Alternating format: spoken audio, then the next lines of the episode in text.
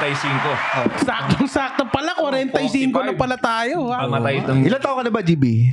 40. Magka-41 na nga. Wow. 79 ako. eh, 79. Nagiging malumanay na talaga pag 40 na. Oo, medyo nire-reserve mo kasi yung energy mo. Hindi ka basta basta-basta sumisigaw na this time. Kasi may, may na, may na, anong, may, May naugat. May na. Kidney yung tatamaan pag sumigaw ka. Oo. Nire-reserve mo yan sa mga bata.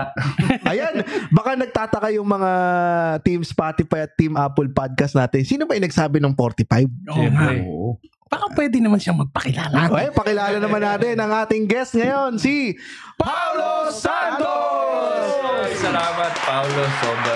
Salamat sa imbi- imbitasyon. Ay, Sa mga konting hindi nakakaalam kung sino si Paulo Santos. Madalas yan, mga millennial.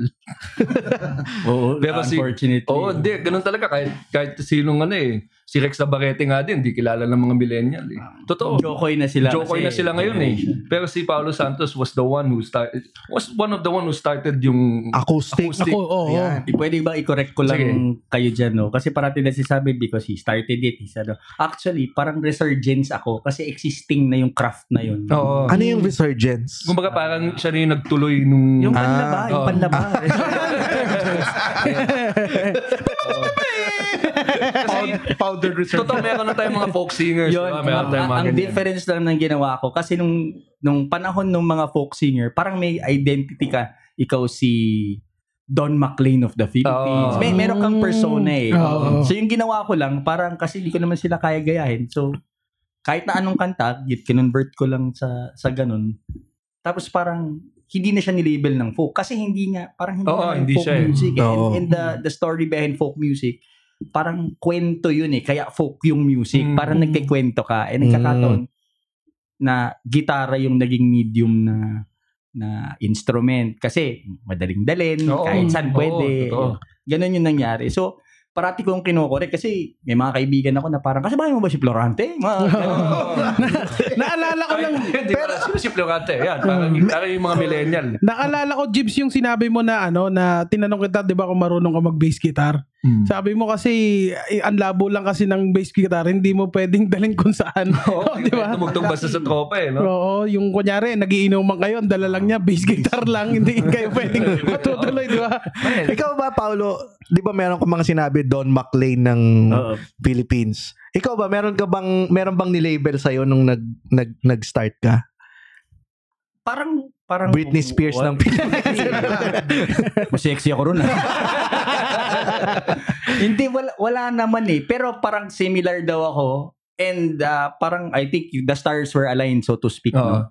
Ah, parang pareho daw kami ni Jason Mraz na Oo. style. Ah, Mm. Totoo yan. Tapos, eh, sobra kong, when I discovered yung music niya, takang, ano talaga, bootleg, lahat. Yan Oo. ako. Kasi hindi pa uso yung, Totoo. yung mga YouTube, YouTube noon, yung mga ginagawa. Oo, kolektahan ng CD. Oh, wala. CD, ayan. Tapos kung may mga maririp, yung Oo, ripping, oo, ripping na oo. tinatawag, yun.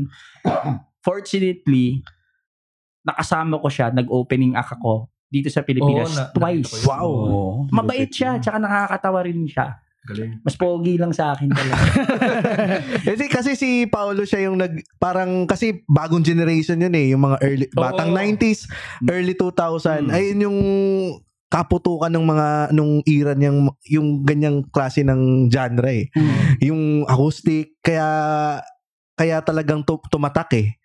Naalala ko, isa pa siya dun sa mga na napaburn ko na CD. Bakit namin? Kaya hindi Tarantado ka, kumilos si pero... Paolo. sa totoo lang ha, parang triple platinum yata ako sa Hidalgo eh. Hindi nung na-check ko ah. Di ba sa Hidalgo, bilihan naman. Oo, Mahilig ako sa photography. So, punta ako doon, di ba? Ang nakakatawa ron, parang hindi sila nahihiya eh. Idol! Dami kong benta! At saka ano, Tapos, si Paulo, si Paulo Santos, ano to, mainstay to sa Winamp. Grabe mo. pinakita mo ngayon, sa... sa Green Hills hanggang ngayon, yun ang tumutugtog. Ikaw ba yung cover nung nakita mong CD? Hindi, minsan mali pa nga eh. Oo. Minsan iba, minsan Jimmy Bondo. Jimmy Bondo. Pero minsan mali na, alam mo, idol, ang ganda talaga nung Let Me Be The One. Tapos ako yung kausap para, para hindi ko ni-record yun eh. Tapos may nagpapapirma pa ng... Oo. Peke. yung wala tatak. Ginagawa ko, sa PA ko pinapapin, papapapirma kasi peke rin naman yung...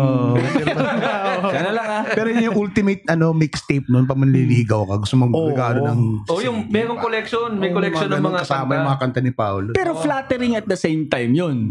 Biro mo, biro mo, kinu, ano ka, ini-illegal ka? Ibig sabihin, Oo. ibig sabihin, Ayun, influence nakapaputo ka na. Totoo. Pero siyempre lang, in terms of kita, Oo, ang laki nang nawala sa'yo. Mm. Kasi dati nung time pa, nang nag Sorry, Paolo. Meron po, Bayaran mo, James, yung pinawano mo. Year high school ako no kasi nagdadala sa school ng mga ano eh, ng mga boot. CD, oh. Niregalo mo bang panligaw yan? Ah, hindi, puro all boys kami. Doon mo makikita effective. Effective yung mga kanta niya. ano kami, oo. patago, kailangan Patago, patago, oo. kasi puta na, Moonlight over Paris, Paris yung, yun, ah. kaya ano ko eh. Kailangan yung rakrakan yung ano mo, pero pag, ah, pagka-love song, medyo dihado. Liligawan si James doon eh. Pag, Pero paano ba to nag-start lahat? Yung ano mo, yung ah, pagtutugtog, ganun. Since bata, sobrang hilig ko sa music. Hindi kumanta, hindi tumugtog, nothing. Ang gusto ko lang makinig. Tuwan-tuwa ako kasi may plaka, yung sa mga hindi po nakakaintindi, yung plaka po, tumutunog po yun. uy, umuuso ulit yun yun. Ah, ah. ngayon nga. So may plaka yung, yung tatay ko. Dalawa lang ang, tatlo ang tatandaan ko. James, kundi James Taylor, Beatles, kundi Beatles, Bread. Oo. Mm. medyo ang ganda. Okay. Swabihan Ang talaga, ganda no? nung- Oo, ganda swabihan nung- talaga. Talagang mellow lang, di ba? Relax lang. Kumbaga, nung time na yun, mahilig lang ako makinig. Hindi ako kumakanta, hindi ako ano. Okay, mahilig ako manood ng PBA. Mhm. Live ah. Oo. Social kami. Big time Ultra pamilya namin. Sa Ultra. Sa Ultra, sa Ultra Nanood pala. kami Hinebra. Oo. Sa Hinebra. Hilig ko yun. Basta may pagkakataong manood. Nanood kami. So, Hinebra fan ka? Paiba-iba. eh. Paiba-iba. San Miguel talaga ako eh. So, Yeah. Nung panahon nila Hector Calma. Oh, yun. So anyway, nag ang kulit ng kapatid ko, nabasag yung mamahaling vase ng mami ko sa bahay.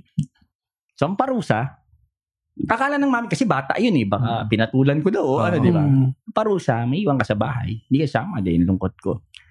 Nung naiwan ako sa bahay, may gitara yung daddy ko dun. Kasi wala akong magawa eh. Kasi bawal mag-TV. Oh. Grounded ka eh. Wala, Wala pa internet. kwarto ka lang. Walang internet. Walang ano. Eh, hindi pa ako marunong magbatin. Ilan taon ka nun? Na-curious Ano ako, ako eh, baka ah, 11 or Totoo. 11 years Ah, old. Medyo naiihi ka pa lang nun pag ganun. Oo, Oo, kasi medyo kinikilig ka lang. Late bloomer si Late bloomer. kasi ako, titi ko na yung ginitara ko nun. Anong tunog? Anong tunog? Anong tunog? Anong tunog? Bass guitar, bass guitar. Bass guitar. Dumdum mo. Nung pagkatapos doon, nung tumugtog, di, si, ano ako, Ah, pero may hilig na ako, may sarili na akong mga plakang pinabibili. Natatandaan ko nun yung Joshua 3 eh. Oo, yun. Na U2, tsaka yung War. Yung U2 yung pinakauna kong plaka. Tapos inaral-aral aral ko lang siya. Kahit nag-aaral ako sa eskwelahan ng Bandurya, sa mga rondalya. Oo, yes. Mm. Pero hindi yung gitara. So okay, nung grade 7, sinabi ng kaklase ko, tayo tayong banda. Ganun naman nung Oo, lahat. grade school, high school, di ba? Oo. Tayo tayong banda para mag-perform tayo sa Teacher's Day. Yan Oo. Yan lang naman yung pangarap niya, Oo. di ba? So yun. Tapos natut- natutunan ako mag, ano, mag-gitara. Hanggang to the point na nagtumugtog din ako sa simbahan. Di ako, di pa rin kumakanta. Basta tugtog lang Mm. talaga. Hilig ko lang siya talaga. Eventually, sa sobrang hilig ko, ginawa akong sideline sa mga kasal. Okay. Ah. Okay, natsambahan ko bigla. Mm-mm. Music is not about talent alone. Pwedeng okay lang yung talent mo, pero if you hit the right place at the right time, pwede kang tumodo eh. Oo. Ah. So, sa tabi ako ng aircon, may kinakasal. Yung time, ngayon, KFC na yun eh, sa Greenbelt 1 eh. Dati, Cafe Rizal yun, kung natatandaan nyo. So, nung air, doon ako sa may aircon, tapos sinabi, Uy, okay yung CD nyo ah. Kasi mag-isa ka lang. Ayos, okay, ah. CD mo ah. Ay, hindi sir, ano? Tunay. Live Ninong yan. yun eh, Ninong. Ah. Ninong. Hindi, live yun. Ha, talaga? Pakilala mo naman ako. Lala ko. Yung Ninong na yun, si Joe Domingo. Wow. Oo nga, Yan yung right. Doon nagsimula lahat. Mm. Tapos nun, wala na ngayon. Paano yun? Kumakanta ka nung time na yun? Or Ang ginawa lang niya, parang, lang? yung, hindi, kumakanta. Sinabi niya sa akin parang, bibigyan kitang 30 minutes every Wednesday. Prime time. Yung lahat ng tao nasa traffic. Kasi Ah. ngayon talaga may nakikinig pa ng radyo kasi Oo. walang internet, di ba? So So, tugtugin mo lang kahit ano, yung ginagawa mo yan sa, ngayon sa kasal na to, gawin mo lang. Tapos maggawa ka ng email address, magre-request sila doon.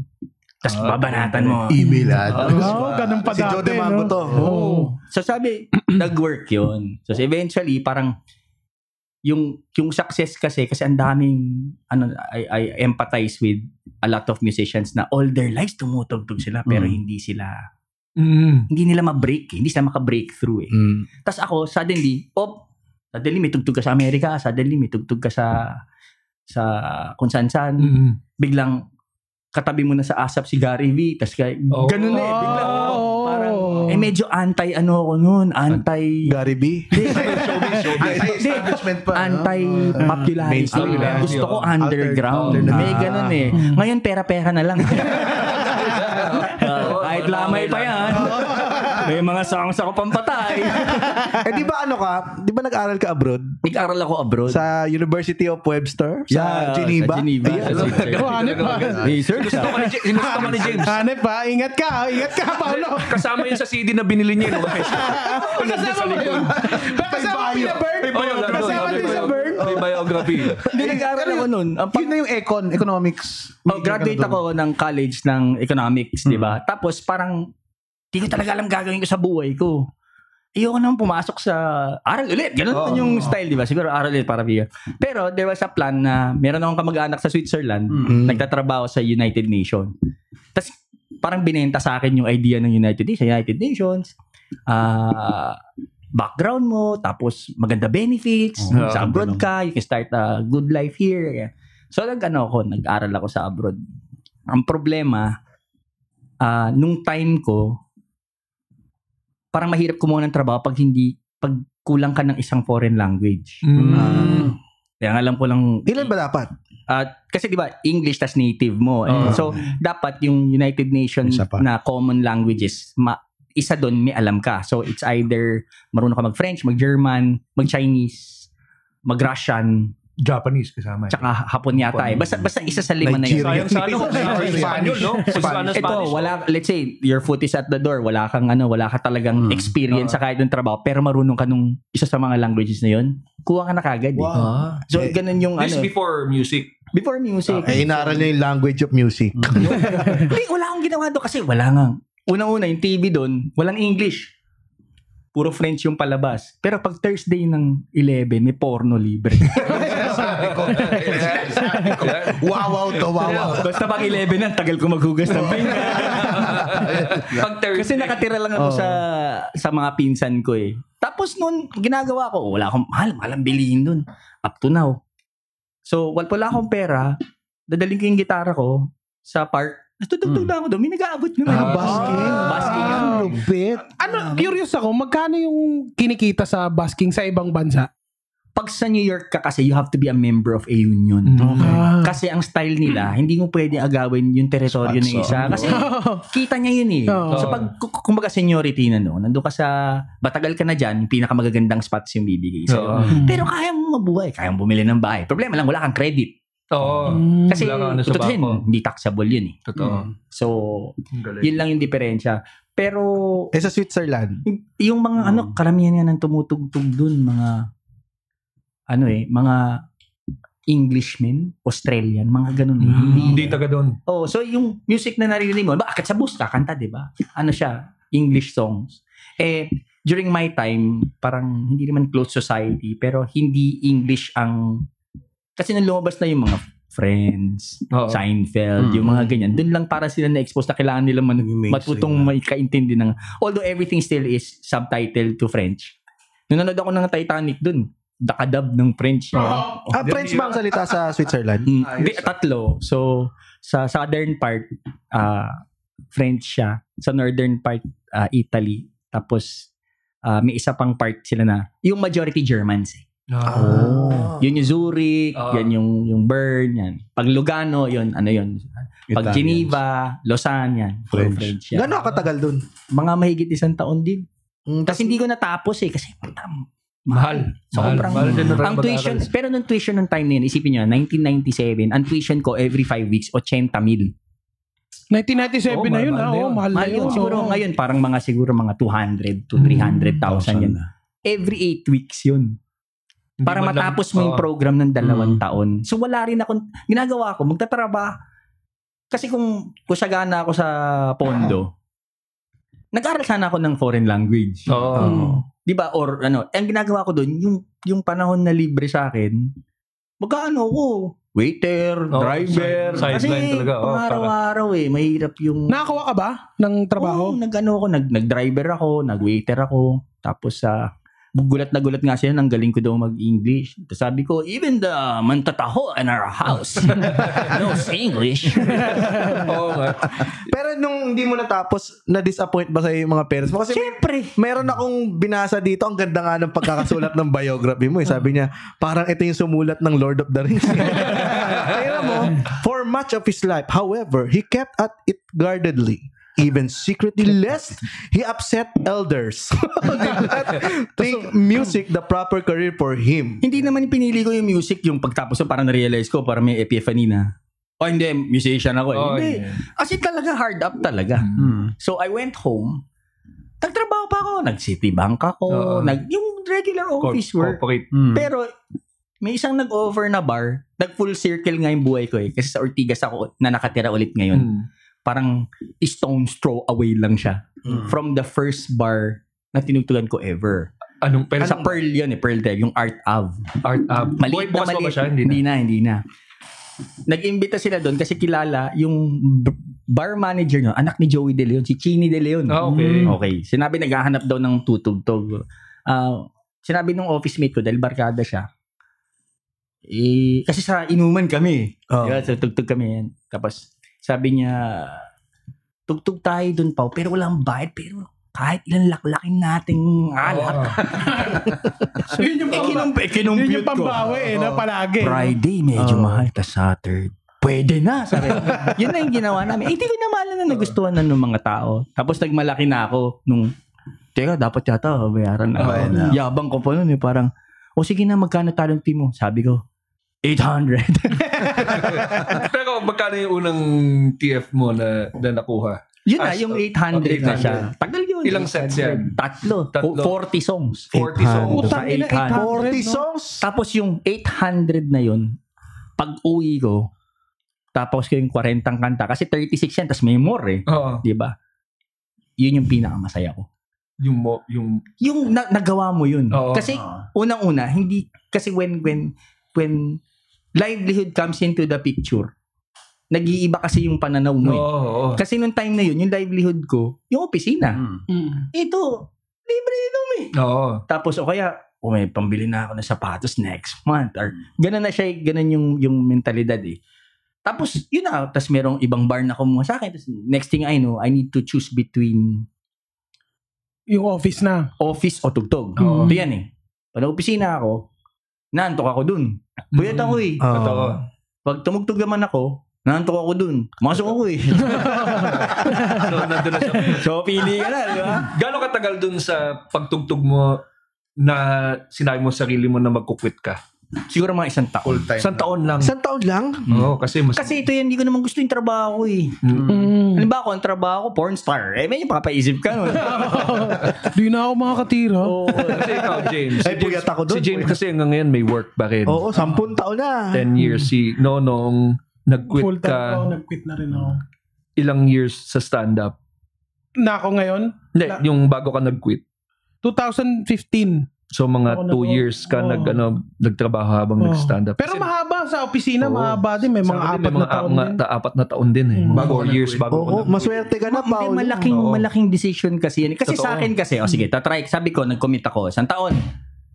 Tugtog ako isang taon.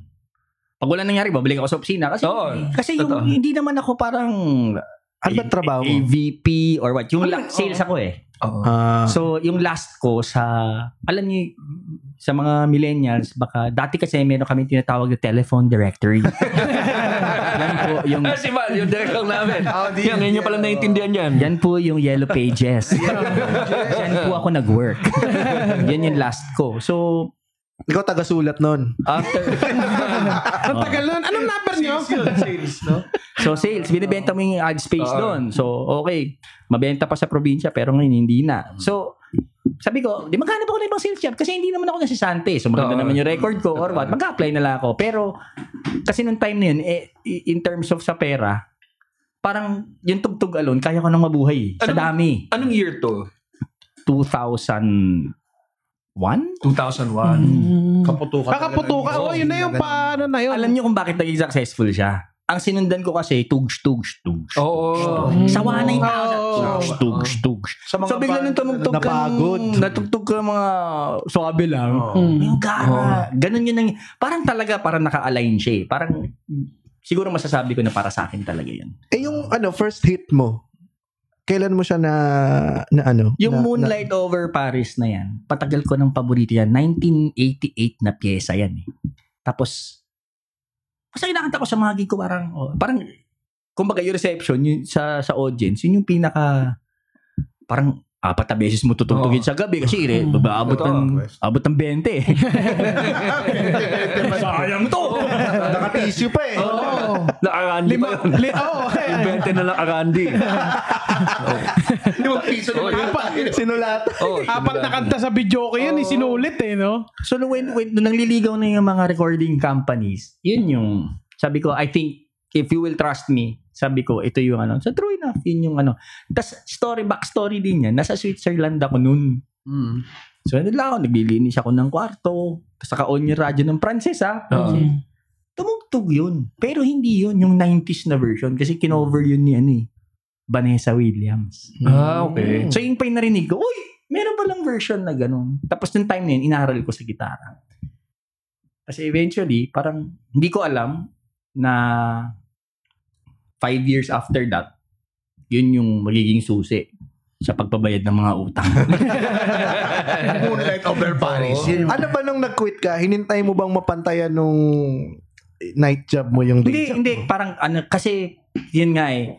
Alam mo, unfortunately, the world, yung lahat ng tao, especially kabataan ngayon, parang ma- siya materyoso masyado eh. And Mm. I am also guilty of that. Ang, nung time kasi na yun, parang si, gusto mo lang tumugtog. Oo. So, ang needs mo, basta may tatlong beses ako kakain sa ano, kasi hindi ako humingi ng pera sa parents, Mm. hindi ako, tataksi ako noon. Mm. Yung sweldo ko, yung kaliit-liit na yun, nasa loob ng medyas ko yun eh.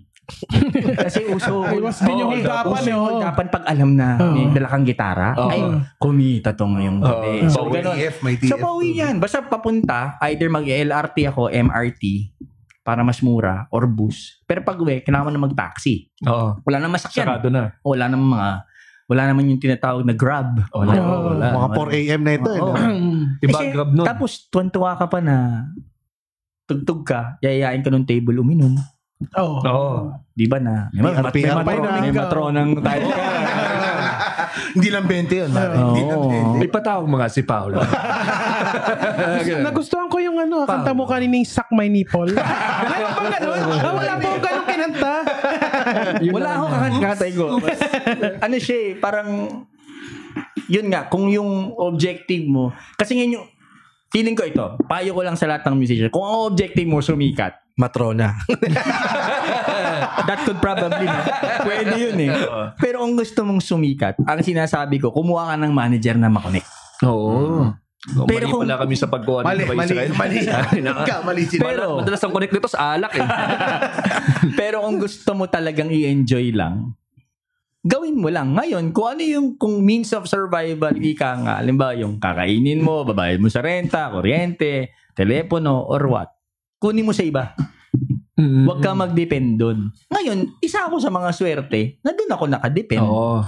May ganun din, eh, no? Oo. Kasi Ay, ngayon, may, may, may- ano yung usapan yan sa mga millennial eh. Ano bang susundin mo?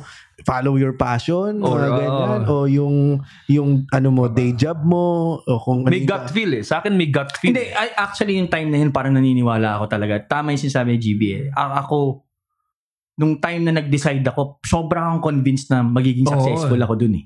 May gut In whatever, ano ah, in whatever level ah. Pero success whether to be recognized, success whether financially, success ah, kasi you'll be accepted, kung ano man yun. Pero alam ko, dun sa sa laman na yun, meron akong tatamaan eh. Mm. Kasi pwede ka nang, pwede ka naman bumalik eh. Pwede kang magtrabaho ulit. Kung kinakailangan ko mag, nung time ah, siguro kung ngayon yun, kung kinakailangan kong mabuhay, tas hindi enjoy sobra akong tumugtog, di mag-grab ako sa umaga. Tapos tugtog. Pwede Oo. kong gawin yun eh. Oo. Ngayon kasi yung mga iba, gusto yung rock and roll lifestyle na it comes with Sir, Oo. kung nakikinig ka man, ka na. Dito? Sa Spotify? ha? Research Patayin mo tong Spotify. Pero syempre, ngayon, may mga anak ako. Medyo syempre, ano ako, careful ako. Hindi pwede para, kasi nung time na yung binata ako eh, wala Ah, naman ako iniisip eh. Wala akong renta kasi nakatira ako sa nanay ko. Hmm. Wala, wala kang responsibility kundi sa sarili mo. So, yung mag-decide na gano'n na parang, may time na, nakaipon akong konti. Ayaw mo na tumugtog, punta ako Amerika. Doon ako anim na buwan, pakakainin ako ng mga pinsan ko. ron. Oo. Ginawa ko kasi nga wala ako responsibility. ka Eh, ngayon, meron ako, may mga anak na ako. Tapos, ah, syempre, yung future nila, nagsisave ka na for that. Mm. Yan, ano, I- ibang, ibang usap. kung, kung ngayon dumating yan, yung opportunity Naganap na ako manager na bading. para, para itaas yung aking career. eto na ba yung suck my nipple? Hold me, Paul. Kasi ako hindi kaya na, kaya sampun taon na akong nag-juggle ng ano. Wala eh. After ko nag-graduate, talaga Anong, may pinapakain anong bang ako. eh. industry ka? IT. Ah, IT. Oo, malaki pera dito. Oo. Malaki rin yung sweldo niya. Eh, eh, tsaka hindi ko rin kasi maiwanan yung, kahit nung maliit pa yung sweldo ko eh, hindi ko rin kaya. So sinasabi mo talaga malaki na sweldo mo. Yun naman, inuhuli ko lang, inuhuli ko lang kung mayabang ka na eh. Share, kung nakikinig ka man. Pwede pong pa-increase.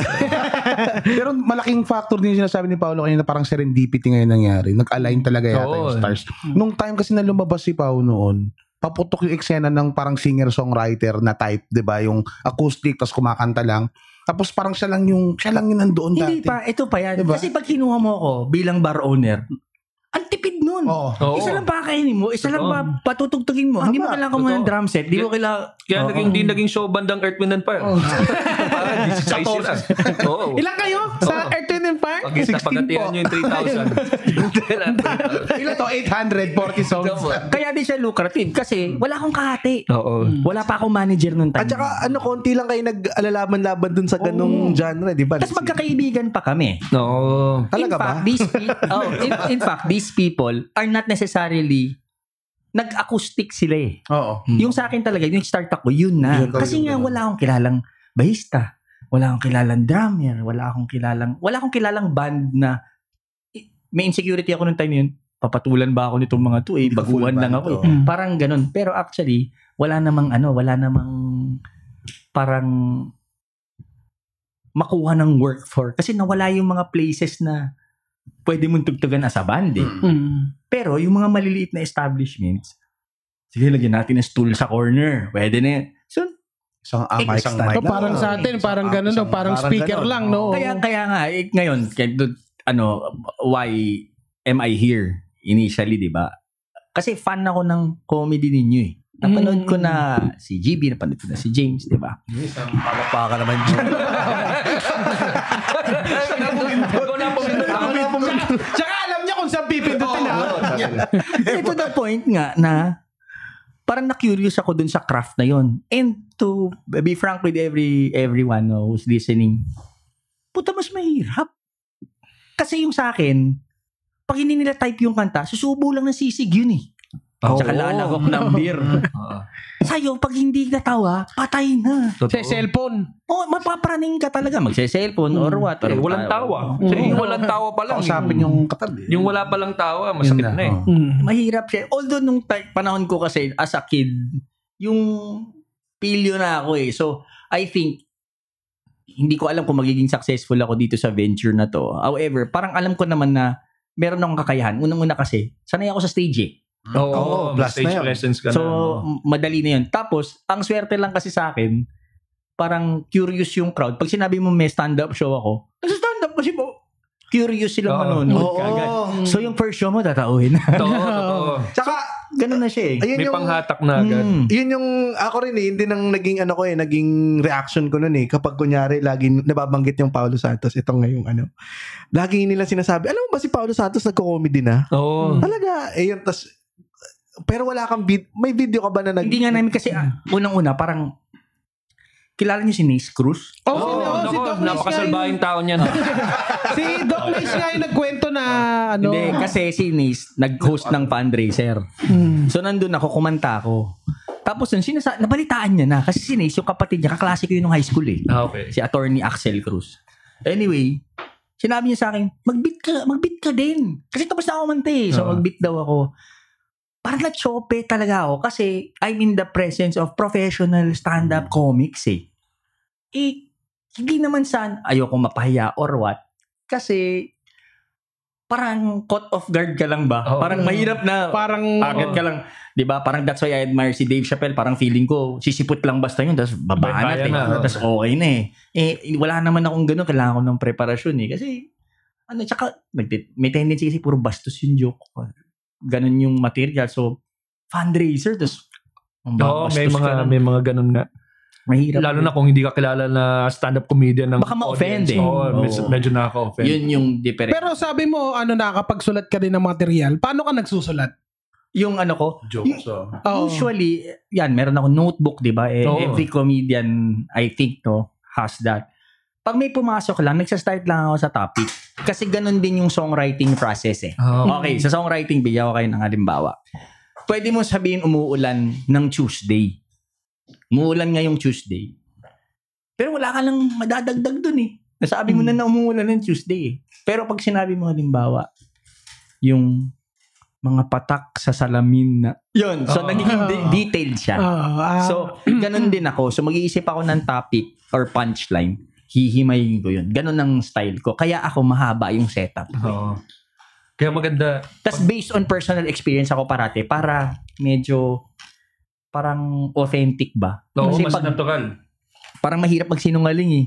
Hindi naman necessarily the whole truth. Yung may iba siyan based on Oo, may pinanggagalingan. may oo, pinanggagalingan. pinanggagalingan. Kasi lima gagawa ko. Alam mo kasi, nung ano kami, nung bata kami, old rich talaga kami. Ngayon kasi, nobo poor na kami. So, yung mga. Yan din kasi yung sinasabi namin sa mga nag-uumpisang stand-up comedian. Guma- kumuha ka sa personal experience mo kasi makikita yan ng audience eh, yung sincerity mo dun sa material. Ako, majority ng material ko ngayon, anak ko. Mm. Hmm, kung ano yung Kupal present eh. experience. Kupal. Ilan taon na ba anak mo? Meron akong 9, meron akong 6, tsaka meron akong Ah. Mm. Tsaka kapag kasi hindi ka kumuha sa personal experience mo, may malaki ang factor na malaki ang chance na magkaroon ka ng kapareho. Kasi dun, Oo. oh, yung Or originality mo pwedeng kayahin mawawala. na iba, na-deliver lang nila. Basta, Oo. Yan yung problema. Ano ng- yun, Israel? Ano? parang sorry, sorry. parang text jokes, parang text jokes lang ang dating. Oh, knock knock jokes, pwede mo lang iba-ibahin. Mm. Kasi pero at pero kapag kumuha ka sa personal experience mo, hindi nila masasabi na pareho tayo na experience. Nata- natatandaan ko din yung nag- nagsisimula ako, si GB yung nagsabi sa akin na, na mag-start muna ako sa mga sarili kong problema, Personal. mga, mga personals, mga ganun. Kasi ako yung pe- ako yung parents ko never pa nakanood kasi tungkol sa kanila eh. Eh medyo pikon. Pero ganun din eh, parang nakakahiya. Ako nahihiya ako na mag, ano, eh, mag-invite ng pamilya. Kasi nga katulad din nung ah, ano parang parang ano, parang mas na, na nahihiya ako sa harap nila na magpatawa. Oo, no. Kasi baka may masabi ka rin na ano na pero nakakatuwa din kasi ano ah, todo, todo rin yung suporta nila, di ba? Ako na, ako naman ang experience ko sa, sa ganyan, kaya ayoko may nanonood na kamag-anak. Dahil kapag parang tsaka kaibigan, Mm. kasi may factor na ah, isipin nila hindi ko naman ganyan pag kasama, magkakasama tayo eh. Ah. 'Di ba? Parang ibang-iba ka sa stage, iba-iba ka dito sa pag pag magkakasama tayo, nasa bahay ka, May ganyan. question ako sa inyo. Kayo ba parang you parang may dinevelop kayong character pagdating nyo sa stage? Parang o what you see is what you get kayong type na comedian. Kasi meron iba, di ba? For example, ang favorite kong comedian si Anthony Jeselnik eh. Oo. Gusto ko yung yung below the belt lahat ng gilid eh. Pero pag bumaba yan ng stage, hindi siya ganun eh. Oo. So nag-develop siya ng character Sa akin, na ano, ganun. siguro exaggeration ng personality ko ako. Ah. So parang minumultiply mo lang talaga din yung personality mo on stage, yung yung mga naiisip mo na hindi mo masabi sa na usual, diyan mo na, nadadala yung yung point of view mo talaga sa mga bagay-bagay tapos i-exaggerated lang talaga yung ano yung pagkwento para kasi sa mga audience na hindi ka kilala. Hmm. Siguro kaya din yung sa mga parents saka sa family saka friends. Kasi siguro ang sa akin din ayoko sa kanila na nandun sa sa, sa audience kasi time na, na ibang tao yung pinapatao ko kasi ibang ibang comedian ako sa mga Ah. kaibigan eh saka sa Oo, family. tama. That's true. Ano ako eh, insult comedian ako eh. So, totoo lakas ko mang Mangasar. mang, mangasar. Ah. Kaya pag kuwari mga comedian ngayon, pag magkakasama kami, ako din yung pinakamalakas mangasar kasi ganun ako sa mga kaibigan ko saka sa family ko. Ni-roast ko talaga sila. Sa So, kay, Pag sa stage ako, iba yung comedian na nakikita nila. Parang dito ah, parang kaya mga kaibigan ko kaya nila tanga na Jibs baka pag tawanan mo lang ako, lokohin mo ako sa stage. Para baka eh, ano, ano, kasi ako pag, ako. ah, hindi ko sila ginagamitan out, ng material eh kasi Mm. parang kilala na nila ako eh. So hindi ko na kaila- sila kailangan gawin ng mat- alam na nila kung sino ako. Ibang iba sa So, may, iba, no? may kaibigan na hindi nawawala yung patawanin mo kami ha. Oo. Takin na mas nakaka-pressure gahil eh. Hindi mo, may hindi mo kaibigan yan. Ha? Hindi mo kaibigan. Patawanin mo kami ha. Eh sa akin yung sa ano, yung sa experience naman ni GB. Ako sa akin naman, parang all through, ah, throughout time na na parang medyo napapag-merge ko na yung dalawa. Yung kung ano ako sa mga kaibigan ko, parang ganoon na rin ako sa Audience. sa, sa stage, oo, sa audience. Para kasi nung ano, Kasi ko nga, kupal ka na sa lahat. kupal. ang hirap kasing magpanggap na hindi. Lumalabas eh. Pagbaba mo sa stage, kumain na Lumalabas. po kayo. Kunyeta. Ganun si Coach? Oo. Pero yung Pero minura mo lahat. pero yun nga, yung stage at saka yung yung sa mga kaibigan pareho. Mm. Pa sa pamilya iba. Oo. Iba ako sa pamilya ko. Kaya tahimik ako sa bahay. Kasi hindi ka nila gusto eh. eh, ganun din ako din. Tahimik din ako sa bahay. eh. Parang ano, parang na, napapagod din ako kakadaldal. Pero yung sa ano ni Pa- tanong ni Paolo, yung nagke-create kami ng character. Feeling ko hindi, parang galing may pinagbasihan pa rin yung Hmm. character. Kasi ang hirap kapag nag-create ka ng character out of the blue Hmm. na parang isa kang isa kang matanda. Hello, kamusta po kayo lahat? Pero no, ma- may mga jokes na you go into character. Ah, Ah, yun yung yun. masaya. Ako gusto ko yun. Ibang ano Kasi naman yun. Ibang parang... Ako, when you go into character, hindi ikaw yun eh. So medyo natatanggal yung hiya. So Mm. hindi ako nahihiya sa kung Ah, anong kasi gagawin nga, ko kasi yeah, hindi ako yan eh. yeah, exactly. Ah, ako matanda ako ngayon o kaya pulubi ako o kaya ano, superhero ako. Doon lang sa sa, Doon sa lang bit sa, lang sa na bit yun. lang na yun. Pero once you start sharing things na personal, medyo may paghahawakan ka dyan na, na personality mo na Mm. i-exaggerate mo ng konti para hindi makita yung hiya. Mm. So, kung wari, pilosopo ka, exaggerate mo ng konti yung pi- pagka-pilosopo mo. Yung katulad kay Ryan Rems, si Ryan Rems, ganun, ganun, Ganun na talaga, siya eh. talaga. Oo, ganun ganun talaga talaga. siya. Hindi niya kinreate yung ganung Persona persona, niya. eh. Yung ganun din siya sa ano sa labas. Parang inano lang niya i in-exaggerate lang niya para mas makita on stage. Mm. Ikaw ba Paolo, meron ka bang kine-create na ganun? Wala, hindi yun nga ang yun nga ang tanong ko. It's not because gusto kong mag-create. Pero ang basihan ko kasi parang ito yung buhay ko. Parang ganun ko lang siya Oo, pinipresent. yeah. Kasi karamihan nga ng material ko, whether fiction or fact, tungkol sa pamilya, pamilya ko eh, like parents ko, Oo, especially mga anak ko, relihiyon ko, Oo. yan, ka kamanyakan ko, yan. Yeah, pasok na pasok. Ganyan, usually, ganyan, yan din ang buod ng mga set So namin. so hindi hindi ko alam Oo. kasi kung parang kasi if there are certain avenues na pwede ko pang daanan kasi parang self-discovery ka pa lang eh. Oo. Kasi para sa iyo ba to talaga kung ano kasi Ah, Feeling ko doon doon papasok yung madidiscover mo yung comedic voice. Oo. Kasi yun- meron tayong sinasabing gano'n na through time pa pa nade-develop mo na hindi hindi na ikaw yung magsasabi kung ano ka eh. Yung audience mismo magsasabi kung kung ano yung nakikita nila Ah. sa iyo. Ay, eto si ano ano to ah, ang abangan ko na dito eh puro family type, ah, family ano background. Parang sila yung magsasabi hindi ikaw eh. Oh, parang siguro dun sa sa setlist mo sa songs, siguro yung Moonlight Over Paris was the one the song that you you, you never thought that will be the Ah, one to ah, take ah, you there. yung ang audience na oh, nag-dictate na. oh, eh. so, so, ang dami mong iba't ibang klaseng kanta. Pero ito yung nagustuhan nila sa'yo. So parang ganun yung, and then you figure out na ito pala yung, this, this who I am as a performer. Ay, tama. Tsaka sa mga latag mo na jokes, di ba, doon ka rin nagpapakilala sa audience kung Mm, ano ka oo. talaga. Di ba? Tsaka yung katulad nung pagsa-start mo dun sa music, ang kinalakihan mo ABBA, mga yung Di- me, ano ba ano ba yung Ah, me- James nila- Taylor. James Beatles. Taylor, Beatles nga eh. James eh. Aba. Kasi tsaka na kasi yan talaga yung setlist ni James. Ay. Dancing queen ka wala. Napag si Paolo. Aba.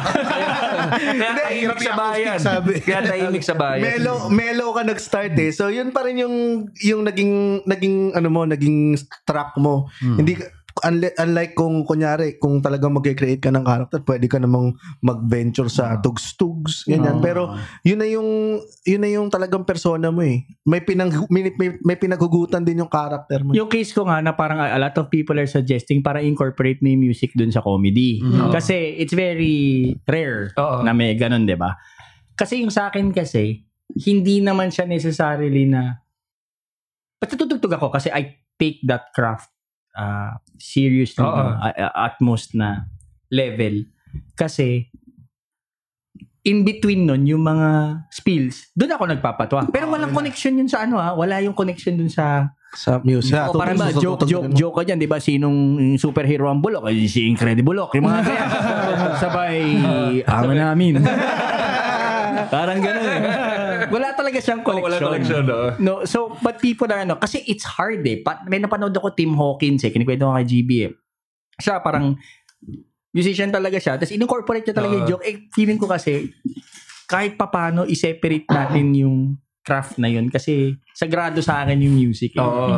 So, hindi ko pa alam ah. So, baka, baka ibang, iba ring, ano yun eh, Oo. ibang, Then, Alam mo kung paano ma-discover yan? Sama ka sa akin sa open mic. Oo, mamaya. oo. pero magandang Kasi ano nga yun. yun din yung sinasabi na medyo mahaba.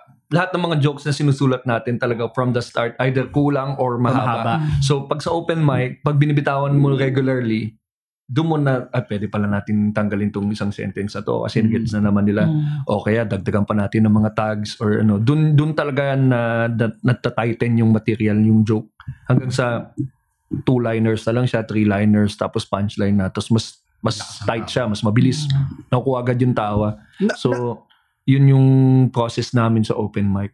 Paolo, na-book ka na ba na comedy lang? Hindi, di pa. Di pa. Kung kasi more, Never. ano siya, Hindi, na- I, I mean, nagdag-show na ba ako na comedy lang? Ano? Oo. Oh, four times eh. Na walang hindi ka Wala, tumutog. wala talaga. pero ganda yan. Pwede ta- tayong Yung mag-stand. first ko nga, Sa church ba yan? yung first ko, I was surprised. 145 ako tumakbo eh. 1 hour and 45 minutes? Oh, tagal ah. What, ano, sorry. Hindi ko alam kung paano ko nagawa yun eh. Ano eh, sinulat mo yung Sinulat ko. player setlist ka? Kasi syempre, in between nun, parang feeling ko I'm the type of comedian na bigyan mo ko ng topic, makakahanap naman ako ng nakakatawa ron eh. So, Mhm. minsan, yung interaction mo with the crowd, kasi hindi ako yung tipong parang pangit mo, hindi ako ganun eh. Oo. Oo. Yung tuturo mo yung crowd, tapos pag, pagka insultuhin mo, hindi. Ako, mas gusto ko yung insulto ko yung sarili ko. Oh. So, ganun ang ginagawa ko. So, pag nagkakaroon ng interaction na yan, may, may, may kakawala eh, na bigla may bagong material eh. So, yun yung nangyari nun eh. Pero the few times na parang 45 minute set siya, or one hour, medyo naging stricto na ako dun sa ano. Pero yung first na yun kasi parang on a whim yun kasi first Oo. first mong gig yun eh. Parang nervous na nervous talaga ako. Kasi puno. Kasi So, parang- sinet up mo talaga to na stand-up lang, walang opening act na Wala, banda, wala, ganyan, wala. or ano. as in, Galing ah. sabi ko nga, na yun. nagkakamali kayo ng punta kung gusto. Marinig yung boses kong kumakanta. Hindi Pero, nangyari yun. Doon pa lang eh, di ba? Doon pa lang may comedy na eh. Yung pagpunta pa lang ng mga tao na na-expect ko, tapos biglang may misdirection ka agad na.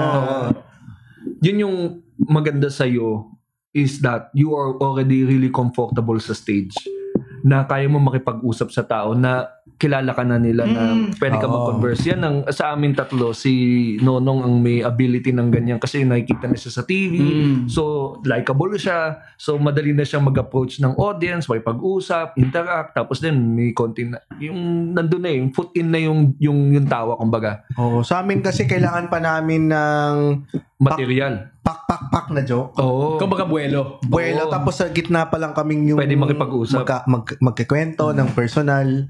Yung kailangan muna namin ng mga Establishing. Oo, yung rapid fire na punchlines. And then, katulad, ka- pero ganun din naman ng nag start lahat eh. Kati- katulad dun sa mga... Mahirap siya. Pare, sobrang hirap. Mm. Ang hirap nung craft ninyo. I think it's the hardest job. Kaya kailangan ulit. Ginagamit ni James sa bahay niya yan eh. Pag ano. Pero kung sakaling ano, 'di ba nag-joke ka, ah, tapos um ano yun, kung kunyari sumablay, may nangyayari talaga na Actually, ang sumasablay. nangyayari sa akin, ako naniniwala talaga ako nakakatawa yung joke, pero malalim. Mm. Okay? So, pagka hindi natawa, ako kung matalino kayo, nag-gets niyo. May Oo. ganun lang. Joke save. May joke save. Ang, tata- ang tatangan nyo. Natatawa lang. Tapos eventually, meron na lang after may delayed reaction na, ay puta na gets nila. Oo. Ayun ang, ayun tawag ni ano, GB. Tawag ko doon, joke save. Joke save. Kumbaga, si Ryan Rems ang professional Oo, dyan. galing ni Ryan Rems. Kuwari, kasi malalim din siya eh, one-liner pa. Eh, ang Pilipino, hindi naman ganun kasanay sa one-liner. So, ang bilis ng, ng setup punchline. Tapos wala ganun tao. Ah, mga taga na baliches lang talaga nakagit sa joke. mga ganun. Kasi may, may ganun naman ako na Okay. parang na, na-develop ko yun. Kasi ganun din yun sa stage na halimbawa na tumugtog ka, natapos mo, pawis na pawis ka, tapos ang ganda talaga ng pagkakatiradas mo. Pinawalang pumalak. Walang kay Ah, sa stage big time yung song. sa mga music festival, pinapalakpak. Oo. Ganun lang naman. So, siguro parang because of my experience din sa sa stage, malaking tulong siya. Pero, yung pinakamahirap talaga, yung mawawala ka sa pagsusulat eh. Kasi distracted. Minsan gagawa ka ng joke biglang. Puta sa kanta na lang. Ganun yung nangyayari. Ah, okay. Kasi Medyo nga, torn, torn ka. May ritual ka ba sa pagsusulat? Wala naman. Wala ako. Kahit sa kanta. Kailangan ko lang ng papel. Ganon. Ganon kasimple. Tapos, Kaila, yung, tissue or kung ano man. Yung- pag may pumasok. yung tipong uupuan ko to, makakakuha, ka- makaka-create ka agad ng kanta? O yung kailangan mo nang dumating Ito. ng inspiration? Eto, bigyan ko kayo ng isang kwento. Recent lang to. Pinagawan ako ng jingle Mhm. ng isang company. Hindi ko na lang mention yung name. Pero ano siya, industrial. Sa mga ng kanta. Tapos ito yung babayad sa'yo. Dahil maganda yung bayad, nagawa ko yung kanta. no, Yun ang mo. inspiration. pag pangit yung kanta, ay pag pangit yung bayad, ang hirap gawin. ang, hindi, tanong mo kahit sino. So, so, I guess, if I were to judge my work, ano ba yung purpose nung kanta? Pag ang purpose ng kanta, eh negosyo, ang daling gumawa nun. Mm. Pero yung purpose ng kanta, satisfaction. Kasi gusto mo maging proud dun sa Oo, craft na yun. oo. Yun, it could take years, it could take 30 minutes. Oo. It depends eh. Because the first songs that I've ever written, for example, I did the song for Close Up, yung Lava Palusa, Mm. yung Close ang title nun. That was commissioned work. Ibig sabihin ng commissioned work, wala akong kalaban. Hanggang Oo. makakamap ka ng kanta at inaprubahan namin, iyo yan, babayaran ka namin itong ganito kalaki. So, Holy Week yun eh. Nagawa ko siya kasi nga may deadline tapos maganda yung budget, maganda yung exposure. So, parang ano siya. So, you need to be as ika nga open quotation marks as pop as possible. Oo. Lahat ng genre tatamaan mo. Mm. Magi- ma-appreciate siya ng mahilig sa pop, mahilig sa dance, mahilig sa rock, mahilig. Oo. So, ganun. Pero yung gagawa kasi I've done my third album, ang title nun Rites of Passage. Kasama na rin yun dun sa Spotify. That particular album was my proudest na na nagawang album. Mhm. Di yun bumenta. Pero that, in terms of songwriting, ako naniniwala ko, pag sa stage mo binenta yun, benta yun. Mm. Kasi mas open-minded sila dun eh. Di ba? Parang in terms of comedy dito sa atin. Sana yung Pinoy sa slapstick kasi Totoo. pagka, pagka gusto yung, ayaw nilang nag-iisip eh. Mm. Yun yung masayang process ng joke eh. Yung pag-audience ka, yung puta na gets mo na, na Totoo. ang ang reference niya ito pala ito pala parang ganun yung kanta ginawa ko sobrang akong proud tas it was the biggest production ever made I got the best musicians in the Philippines eh, Tots Tolentino on sax eh, but, but, pinakamalalaking names talaga ito mga nag-work na to internationally with Kevin Letao with ano Oo. yun mga kinuha ko talaga tapos yung end product lahat kami proud pero hindi bumenta Mhm. Parang ganun siya. eh. That's the if I can write a hit song if I want to. No? Ang problema kasi nun whether you wanna be associated with that or not. Oo. So, halimbawa, gusto kong magkaroon ng maraming audience, komedyante ako. So, mag-slap si ako para marami ako parating benta. Oo, yan. Pero masaya ka ba sa... Yan, sa art form mo, sa Oo, art, yun yes, eh. yes, So, totoo yan. kahit pa ganyan din yun eh. Although, ah, may, kailangan may kompromiso ka pa rin ah. Hindi, hindi ikaw masusunod. Yes. Kasi masyado maliit yung market natin eh. Mm. So, hindi pwedeng yung gusto ko lang, ay hindi, ito yung gusto ko eh. Eh, gutom. Totoo. Ang sa akin lang, ang ang ang kompromiso ko lang whether for TV, kahit saan, basta original sa'yo, ikaw ang nagsulat. Dahil ikaw pa rin yan. Mm-mm. Kasi minsan, may ginawa ako Batanggenyo eh. So, I was battling kasi medyo madaya yung... Mm. Taga Batangas naman talaga ako. Pero I did this uh, character na si Fred, ang Batanggenyong racist. Pero nagba- nagbibisikleta siya kaya racist.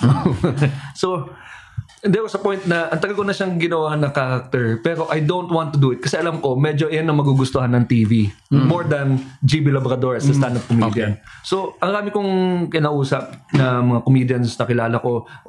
Do you think this is uh, parang uh, parang nag ano ako nag nag sell out ako as as who I am? Sabi niya no no you, you're not. Because this is still you sabi niya.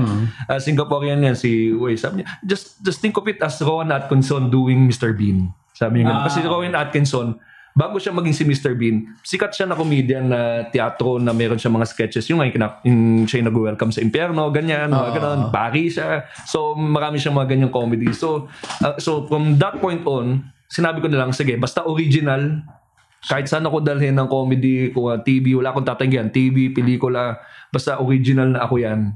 Ako sumulat Okay ka ng doon. joke, okay ako dyan. So, yun yung... So, pakiramdam mo, cheat code mo yung Batanggenyo Oo, dati. kasi, kasi alam mo yung, alam mo yung, ka eh, di ba? yung cheat code niya kasi yung punto. Oo. yun Yung punto niya. So medyo may, Doon pa lang meron doon pa lang may tawa na.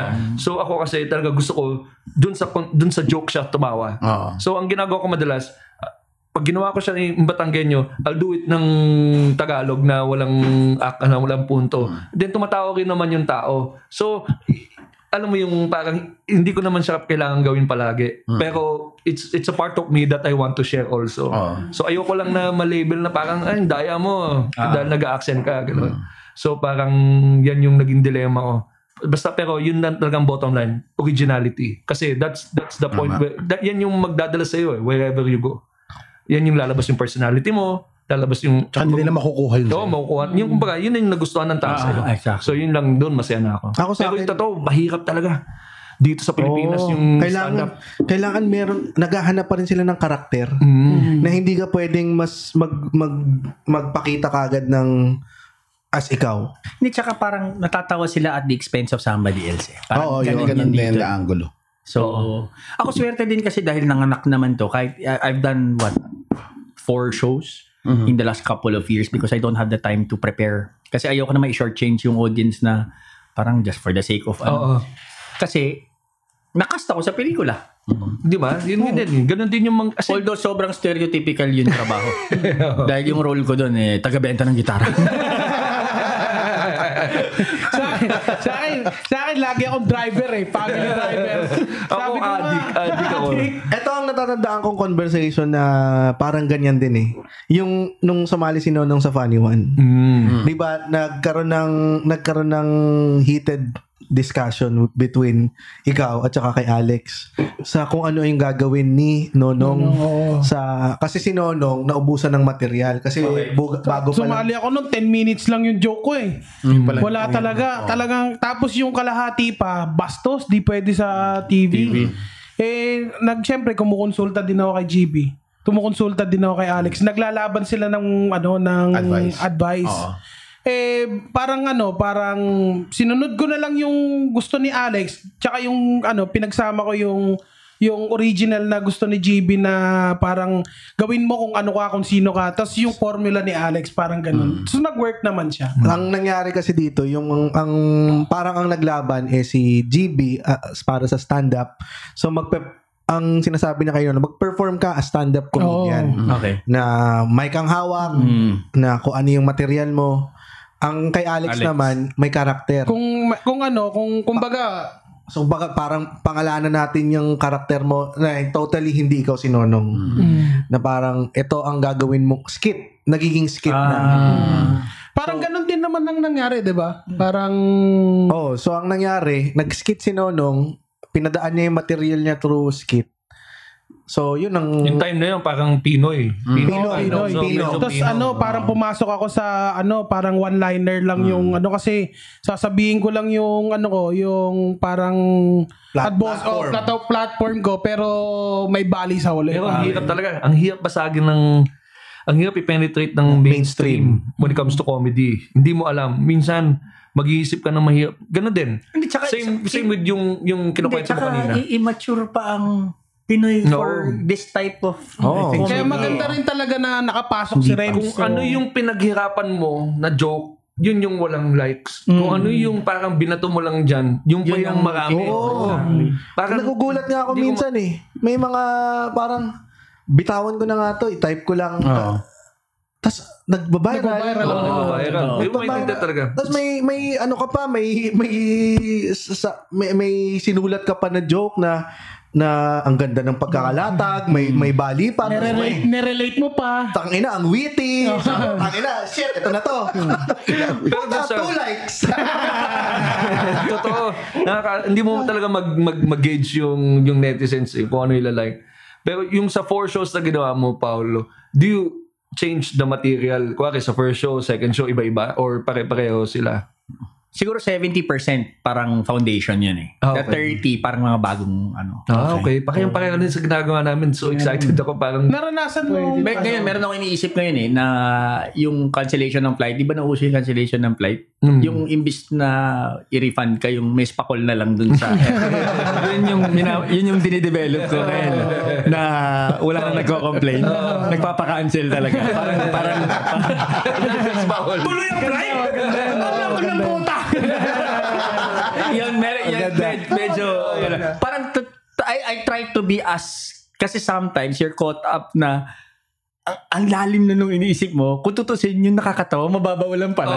So, yun yung dinidevelop ko. So, anything na, marami ako dyan, yung mga, that, yung, somewhat, no? So, hindi naman sa masama akong kristyano, pero may mga religious jokes din kasi ako na, oh, nako. Meron ka bang joke na talagang ano mo, yung backup plan? Yung pag hindi bumenta tong ano, babalik ka dito. yung yung sa yung hindi pagkakasundo ng magulang, yun talaga yung Yun yung ender mo. yun yung yung mic drop mo, yun yung Ang hirap, ang hirap maging ano eh, no? yung mga kaibigan na mag-joke ka naman. Pero gusto ko marinig eh. Kakatawa mo pa. Hindi, may, halimbawa, di ba? Kasi yung parents ko, unfortunately, naghiwalay sila. So, yeah, ang issue kasi dyan, pera din eh. So, tinry naman nila. Yung umpisa, parang magkaaway talaga eh. Parang uwi daddy ko, tapos sasabihin nila parang, "Ano bang ulam? Sabi ng mami ko, eh, check mo dyan sa rep. Eh, naghihirap na nga kami. Eh, wala naman tayo rep ah. Eh, di wala. Ganun, ganun, ganun yung to the point na naging sweet na sila.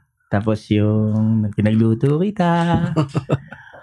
ano ba yung luto mo? Ano, gastos naman eh. Tapos sabihin ng nanay ko, secret. Clue, clue, clue.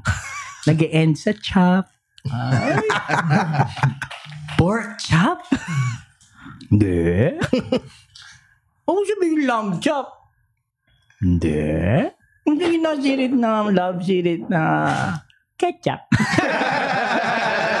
yung mga ganun. Yan yung talaga, alam mong, alam mong, hindi bastos, Oo. hindi ano. Kasi nag, um, umubra taging, yung mga, mga linya ko, yung mga, alam niyo ba yung pinakamasarap na pek-pek na natikman ko?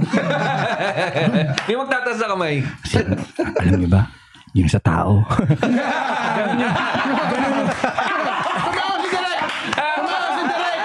Oo, oh, tumawag si Direk Bal ah. Ano ba si Direk Bal? Hindi ka niya kilala na acoustic singer, pero nakilala ka niya ka ng bastos. Pag bastos, parang ang daling, ang daling ano eh, ang daling...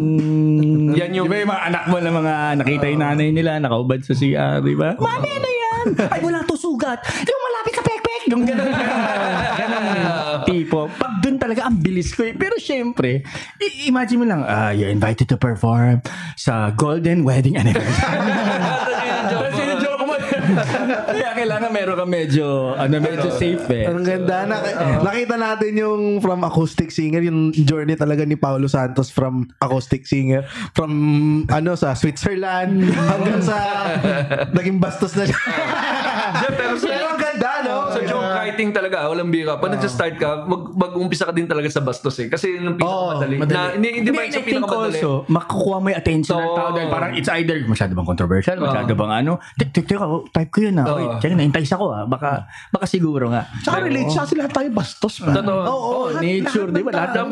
Ayan talaga yung pinaka-universal sa tao eh. Pek-pek tsaka tite. Universal language talaga ang porn. Kaya na, magpapasalamat tayo kay Paulo sa atin. May sabihin ka pa ba? Kasi mag ano na tayo, FB live na tayo. Ah, okay, eh. tayo. Ta- ta- ano na tayo. Pero ang sarap ng kwentuhan natin. May last may last words ka pa ba? Si Bantay, wag niyong kalimutan. Kumakain yan every 5 o'clock. Kaya yun, ayun, ang sarap ng tawanan na-mention natin. ni Paolo yung Spotify niya eh. Yung sa... Ay, oo, sige. Yung album, yung- please. ilang album? Oh, ano lang, sa follow nyo lang ako sa, sa Instagram ako, ah lahat ng ano, ng yung mga Socials, importanteng ah. social media, yung mga Tinder, yung mga Hindi, loko lang. Ah, na Spotify, Facebook, ayan. So, naka-announce naman dun kung meron either comedy show Mm. na stand-up or gig Sa talaga. kahit Oo, ano sana makasama- natin, parang okay ba? Gusto mo ba magsama-sama tayo sa Ito, isang maganda. maganda? Oo, Yan, oo pwede, oo pwede. nga. Totoo. Alam nila, kinikilabutan ako. Oo. Pero, Pero, feeling, ito pa yung feeling. Pero una ako ah, una dapat ako kasi mahirap kayong sundan. May show na Chappelle tsaka John Mayer eh. Ito yung tingin ko. Actually, napag-usapan Full ni- Pulse tsaka Paulo Santos. Oo. Ay, po, just solid. Mukha ang Diba? ganda nito eh. Tangina, Pwede. da- Ako si John. Mayer ah. Pero nag-stand up si John Mayer, ha? din, no, no. Actually, frustration niya yun. Oo, nag-stand up siya. Bastos din. Bastos din. Bastos din. So, mambastos din. So, Ginagawa yan, niya sa mga ayusin natin yan sa mga nan- nakikinig Mga sa maganda atin, sa mga followers din ni Abangan Paolo. nyo yan, oo. Oo. Baka gusto rin Gawin ng full natin yan. Spotify ito, nila, ah. Actually, Team napag-usapan, Spotify. napag-usapan na namin ni GB yan, pati venue na Oo. may idea Oo na po, kami. dyan ako, napakasarap Oh, naman gusto yan. Alam bang- niyo yung ano, yung yung Philippine Arena? Hindi. Hindi doon, hindi doon, hindi doon. Dito nagka-traffic eh, nagka-traffic eh, pagka ano eh, ang hirap. Pero sa gusto mo bang i-propose na GB next month? Oo, pwede, gawin natin. Sa Baka Abril naman, wag naman. Ah, sige, Mike, sige. Puno ako pwede. ng ano Ah, eh. sige, sige. Yung mag ano muna, mag-ipon lang ako pang tuition. Yan. Eh, bakit, Sama-sama din tayo sa open mic. baka hindi, bakit hindi sa ano, sa anniversary natin, May na yun, oh. April. April ba tayo? Oo, 50th. 50th Hindi. episode natin. Parang gano'n. May Ah, 10, may yung- May 10 yung May, may, anniversary okay, may natin. 10 tayo. Baka pwede natin pagsamasamahin. Paolo Santos, Kuya Jobert, Hmm. Lion and the Scouts. Oo. Sa Square Jobert, nag, nag-open mic siya nung Friday. Sobrang Mm. lakas. Sobrang lang rin. Oo. Sabi, eto, ang ganda. Pwede ko ba ba, natin pwede sabihin? ko ba Oo, kwento eh. yung ano? Yung first joke lang, yung first joke lang. Kaibigan ko First si joke lang. Jobert. Square Jobert. Ah.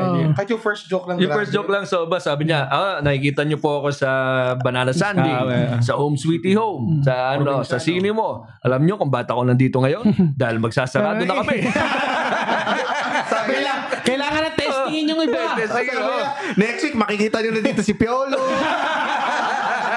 What's up, kamuta? Yun yung Oo. dapat abangan din ng mga nakikinig sa Cool Pals na yung mga open mic ng Comedy Manila, sana puntahan nila. Biglang may and eh. Kasi oo. sa Maginhawa Street sa, ay, sorry, Matalino, Matalino Street, Street, sa oh. QC and then For any Sa- aspiring. At saka ang ganda pa nung isang joke ni Jobert. Uh, tawa rin ako ng tawa. Eh. Nag, nagpunta raw yung mga ano. Kasi Friday, nagpunta Oo. yung mga artista, lahat ng mga nandun sa labas ng ABS, nagrally daw. Sinasabi daw, buksan nyo. Buksan nyo. Nasaraduhan sila. ang saya din. Pero ang ganda niya kung mangyari yan. Isipin mo, meron tayo from um, TV, Oh. and then we Oo. have from, music, all doing stand-up. Ay, alam mo, ito talaga, this year is is is ano uh, is the year for stand-up sa Pilipinas kasi we opened the year with Dave Chappelle, Yan. Jokoy. Yokoy, oo. Tapos ngayon we have uh, a lot of artists that supports the craft Gusto ko and lang does the craft. itapon doon na nas nasayang yung pera ko doon sa joke.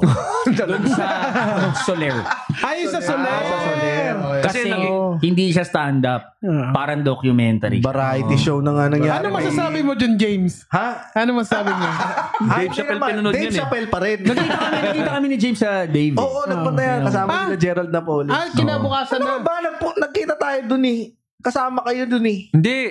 Tangi, nandun kayo. First night? First night. Ah, first night. Ah, first night. Hindi ka, hindi ka Hindi tayo nagkita. Hindi, hindi kami nakita. Nakita kami sa la, sa lobby eh. Parang, Oo. Ngayon na lang ako nar- nakarinig ulit ng tangi. Oh, Tangis yan eh. Gagi. Ano ba? Gagi? Gagi. Tangi. Gagsti. Gagsti. Pero totoo, walang biro ah. Ako, sa, naniniwala ako sa, sa sarili ko na ako nagpasimula ng salitang gagi. Dahil grade 5 ako niyan eh. Ako naman ang nagpasimula nung larong saputan. Hindi ko narinig yan. Hindi, ako lang talaga. Pero alam mo, eh, yung yung pinaplano natin, ma- magaganap yan dahil yan sa podcast Oo, network 18. Asia. Ayan, no? Yan, na, ang dami pang podcast dyan. Na, kung gusto ni Paolo, di ba, nagbabala ka rin mag-podcast. Ayan, punta ka lang dito sa Podcast Network Asia, makakasama mo dito yung iba't iba. Ah, Enchong D, kasama natin. Oh, Enchong D. Ayan, Boiling Water. ayan, Boiling Waters. Halo-halo. Si Delamar, kasama rin Oo, namin. Eavesdrop. Eavesdrop. Eavesdrop. Yan. Yeah. At, Hassle share. Hustle, Hustle Share. Share, yan. At, at Si soon to be, Paulo Santos. Oo, sana. Oo. Oo. Hindi, may pinaplano kami, kami ng pinsan ko, parang The Cousins. Love problems. Wala problem. Ayan. Oh, pero love- love problem yung ng mga ano. cousins. humorous yung take. Yung atake. Oo. Oo. Ayan, oh. Third degree naman eh. At ayan, hanggang sa susunod na tawanan, dito, Dito lang, lang yan sa, Cool pa! Salamat, Paolo. Salamat, Paolo. Kailangan palakpak sa huli.